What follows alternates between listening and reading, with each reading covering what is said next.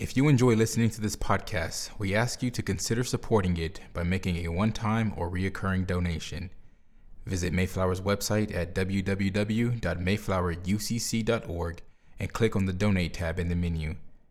Donations made to Mayflower's Communications Fund are tax deductible and help ensure that this podcast is available. Thank you for your support.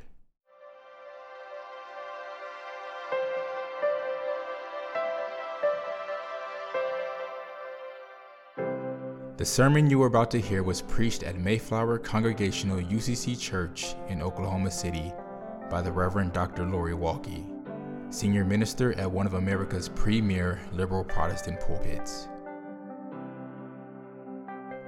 At Mayflower, we are an open and affirming peace and justice church, where we believe religion should be biblically responsible, intellectually honest, emotionally satisfying, and socially significant.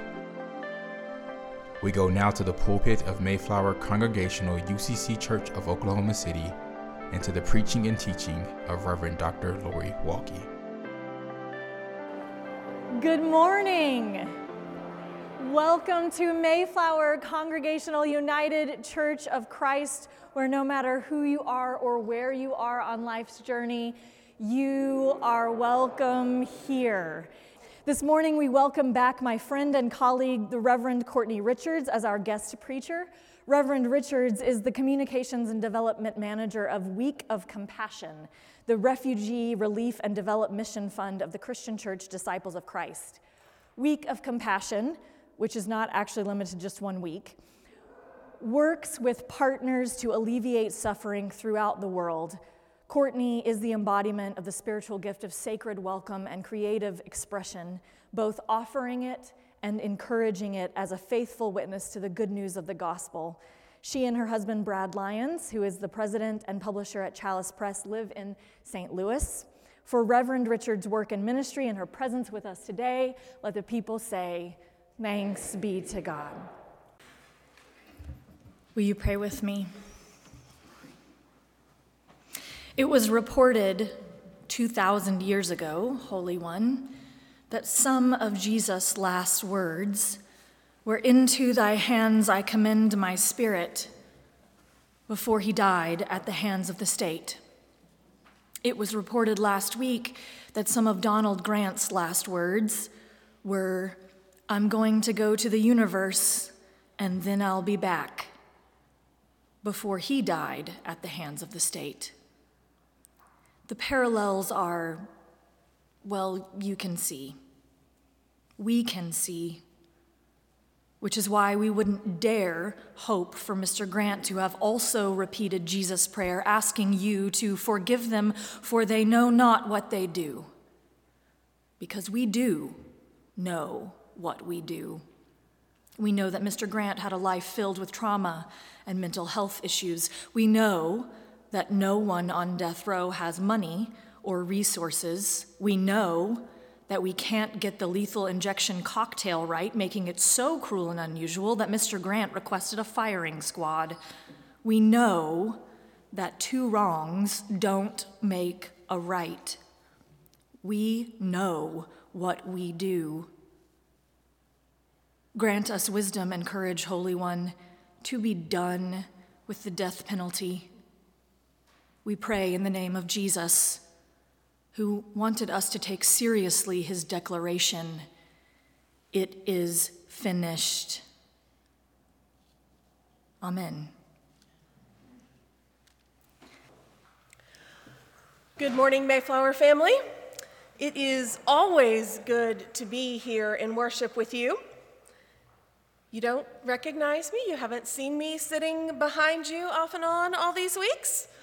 I mean, yes, it's been online, but I've been here for a while from Tulsa, more recently from my new home in St. Louis, but once, somewhere back in those all recorded worship days of the pandemic pandemonium, from right there in the center aisle preaching a sermon directly into the most impressive handcrafted teleprompter camera hybrid contraption that you ever have seen. Thank you, Rick Bolin. Recently, I was in worship with you from a great in person front row seat right here on the chancel as I sat with other clergy friends in witness of the grace and giftedness of truly one of my most treasured friends and colleagues, your own, Reverend Dr. Lori Walke, witnessing her installation as your senior pastor, a role that she perhaps didn't even know, but the rest of us can certainly see God has always been preparing her for. She is a treasure in all of the ways that you know, in a lot of ways you have no reason to know, and so we are trusting you, Mayflower, to care for her well. I am grateful to be invited to bring a word again today. And here is an interesting thing. We joined you from our living room for worship last Sunday and heard Lori say that she has never preached or even heard a sermon from Jeremiah which, what kind of growing up Baptist in Oklahoma kid doesn't get at least one or two good calling down the thunder sermons along the way from the prophet? So, after worship last week, I was still thinking about my direction for today, and there I sat on January 23rd, looking up the lectionary readings for January 30th, and what is listed as the reading from the Hebrew Scriptures for today Jeremiah. You cannot make this stuff up. So we are going there because we have to. When the sermon preparation fairies tee it up for you like that, you have to take a swing. So here we go. These early verses in Jeremiah are what we refer to as a call narrative. It does two things. First, there's an appeal to our emotional faith that shows us that God lays claim to Jeremiah quite specifically very early on. And it's a literary device. It credentials Jeremiah with the hearer originally and the reader now, so that we know that all of the things he will say coming up, and he says a lot of things, are worth listening to. So, a few verses in here, this morning's text, might actually be familiar to you, though I bet you've heard them taken out of context. I mean, that never happens, but it could. So, from the first chapter of Jeremiah, verses 4 through 10, let's listen, freshly or again, for a word from God. Now, the word of the Lord came to me, saying, before I formed you in the womb, I knew you. And before you were born, I consecrated you. I appointed you a prophet to the nations. Then I said, oh, My Lord God, truly I do not know how to speak, for I am only a boy. But the Lord said to me, do not say, I am only a boy, for you shall go to all to whom I send you, and you shall speak whatever I command you. Do not be afraid of them, for I am with you to deliver you, says the Lord. Then the Lord put out his hand and touched my mouth, and the Lord said to me, Now I have put my words in your mouth. See, today I appoint you over nations and over kingdoms to pluck up and to pull down, to destroy and to overthrow, to build and to plant. So it seems today we have a story of someone who's landed in a situation they aren't sure they're ready for, don't know how to manage, and can't figure out how to exit. I mean, I'm really very sorry that these ancient dusty scriptures are not more relatable. But Reverend Richards, you say, or you would say if you were the kind of folks who talked back in church and if anyone ever used our titles. But Rev, you say, I'm not called to be a prophet. That's it's a whole big thing. I'm not called to that. I haven't heard a voice or seen a sign or had that kind of specific direction. Okay. And we are all called to be faithful, to be just, to be compassionate, to be leaders who are also followers of one certain leader in particular. We even call ourselves by his name. We are called, we are all called to be who we say we are, to live into the name we claim. And we are all not sure we're ready for any of those things. We are all floundering, trying to manage this. And we are all, more often than not, entirely uncertain how to get out of what we've gotten into and how to get going in the right direction. All of us, professionals and rookies, long-timers and newcomers, educated and still learning, fully formed and half baked, we are all called, and not one of us thinks we're up to the task. And then we consider not the one who is called, but the one who does the calling. Jeremiah's proclamations, you see, came during a time when a nation was uncertain and rival factions were at odds over who had the greater power and strength to hold the cherished land and the ideals of the nation in their grasp, over who was the true and right caretaker of their treasured and promised land.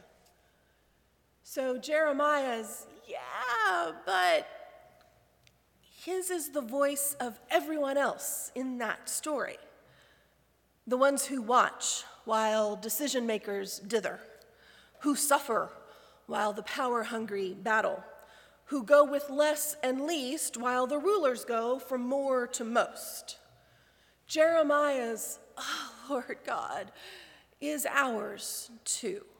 The fear, the exasperation, the desperation, the grief, we're being asked to chin up and shoulders back and carry on, and this is what it just means to be a human being right now, but we honestly just don't know that we're cut out for this big a task. And the Holy One is having none of it. Not then with Jeremiah, and not now with us. Don't say, I am just a boy. Don't say they won't listen. Don't say, but I'm too old. Don't say, but I don't know how. Don't say, I've never, or we always, or I couldn't. For you shall go to all to whom I send you, and you shall speak whatever I command you. Do not be afraid of them, for I am with you to deliver you, says the Lord. It's not really even a question here, see. I've formed you and known you, God says. And when I say that I've known you, I mean I know who you are and I chose you. I know who you are, I chose you, and I watch over and care for you. Here's what I need of you, and here's how we'll make it happen. You'll go and I'll be the one to send you. You'll speak and I'll tell you what to say. You don't have to be afraid. I've got your back. Jeremiah is from a priestly heritage, but he is the only prophet of whom the word consecrated is used. Not just called, but set apart and blessed before he even does anything. Patrick Miller says that Jeremiah is not simply the priestly mediator of God's holiness in the sanctuary, but is the proclaimer of that holiness and its demands in all the streets of Jerusalem. Oh, but you aren't called to preach and proclaim, right? So this isn't for you. Here's where the other text of the lectionary joins us in this conversation. Last week, there are many gifts, but one Spirit that gives them. This week, if I can speak well, if I prophesy, if I spread my wealth around but have not love, we see love is the simplest and also the greatest call that there is. It is the thing of which everyone is capable. all of us. There is a call for everyone, on everyone, in every way, from the one who knows better than to call us to something and leave us unprepared. The call of God on the heart of a believer for something as dramatic as rallying for justice in a death penalty state, or as simple as dropping off snacks for public school teachers. The call of God on a believer is often referred to as a burden that cannot be laid down. Those who are called will not go out unequipped, nor unaccompanied into the streets and the buildings and the fields and the classrooms and the state houses and the corporate headquarters and the local governments and the neighborhood associations and the corner bars and the hair salons and the local gyms. We are all called. We are all sent, and never, ever, not for a single moment, are we all alone. Whatever we are called to do, wherever we are called to do it, as a friend of mine mentioned in a thought for the day, it's not about what we do, but about what God can do. Then the Lord put out his hand and touched my mouth, and the Lord said to me, now I have put my words in your mouth. See, today I appoint you over nations and over kingdoms to pluck up and pull down, to destroy and to overthrow, to build and to plant. A tough call, no doubt, this life of faithfulness. Sometimes being the person we are called to be means pushing against the things of the world that would tell us otherwise, the people and the powers that think they get to tell us at all. Sometimes the call is to tear it down. Sometimes the call is to raise it back up. Always, the call is to all of us, even when we think we're the least ready to be called, and sometimes, especially then. We are all called simply to be who we are, one formed and known by the holy. That's it. We are not called to be who other people think we should be. We are not called to be something that someone who doesn't even know us assumes of us. We are not called to make ourselves small in order to let someone else make themselves bigger. We are not called to perfection according to someone else's standard. Mercifully, we're not called to perfection at all. We are called to justice, to peace, to mercy, to compassion, to generosity, to discernment, to community, to love. The call to the prophet isn't for fortune telling and crystal ball gazing. The prophet's work is to be a vessel for the word of God, to remind people of what God has said and done in their lives, and to course correct when the path has become unclear or we've avoided it or we let it get a little overgrown and scraggly, or when it's a steeper climb and a harder road and a bumpier ride than we remembered or expected. The prophet, the faithful person who listens, who speaks, who discerns, who tries, is not told, You are the one because you're the only one we are told, You are the one, and you are one of many. Your life is your word, your action is your speech. Everything you need, you will have. Just say yes. Last week, Dr. Walke spoke about the joy still found in the midst of everything, in struggle and in celebration, in plenty and in want. She reminded us that all of our sacred texts carry all of our sacred stories the everyday wonder and the beauty of being alive and loved, and that we are in the world to live and love likewise. It is hard, yes. And there is also still joy. In last week's Luke text in the lectionary, Jesus is in his hometown synagogue and he reads from the scroll of the prophet Isaiah. In the Nehemiah text that Lori preached, Ezra read from the books of Moses. This is what it means to be called and to be sent, to be known by God from before our own beginnings. It means that when we're in the midst of what doesn't make sense, we call back to the voices before us because they were all called to. It's why, when we read a text from generations and millennia and whole worlds ago and we finish reading it, we look at each other and we say, wait, that sounds a lot, but, but that could be, I mean, they could have just, that, that sounds like they're talking to us. Yes, they are. God is. Have good news for you, Mayflower. The Holy One would like a word.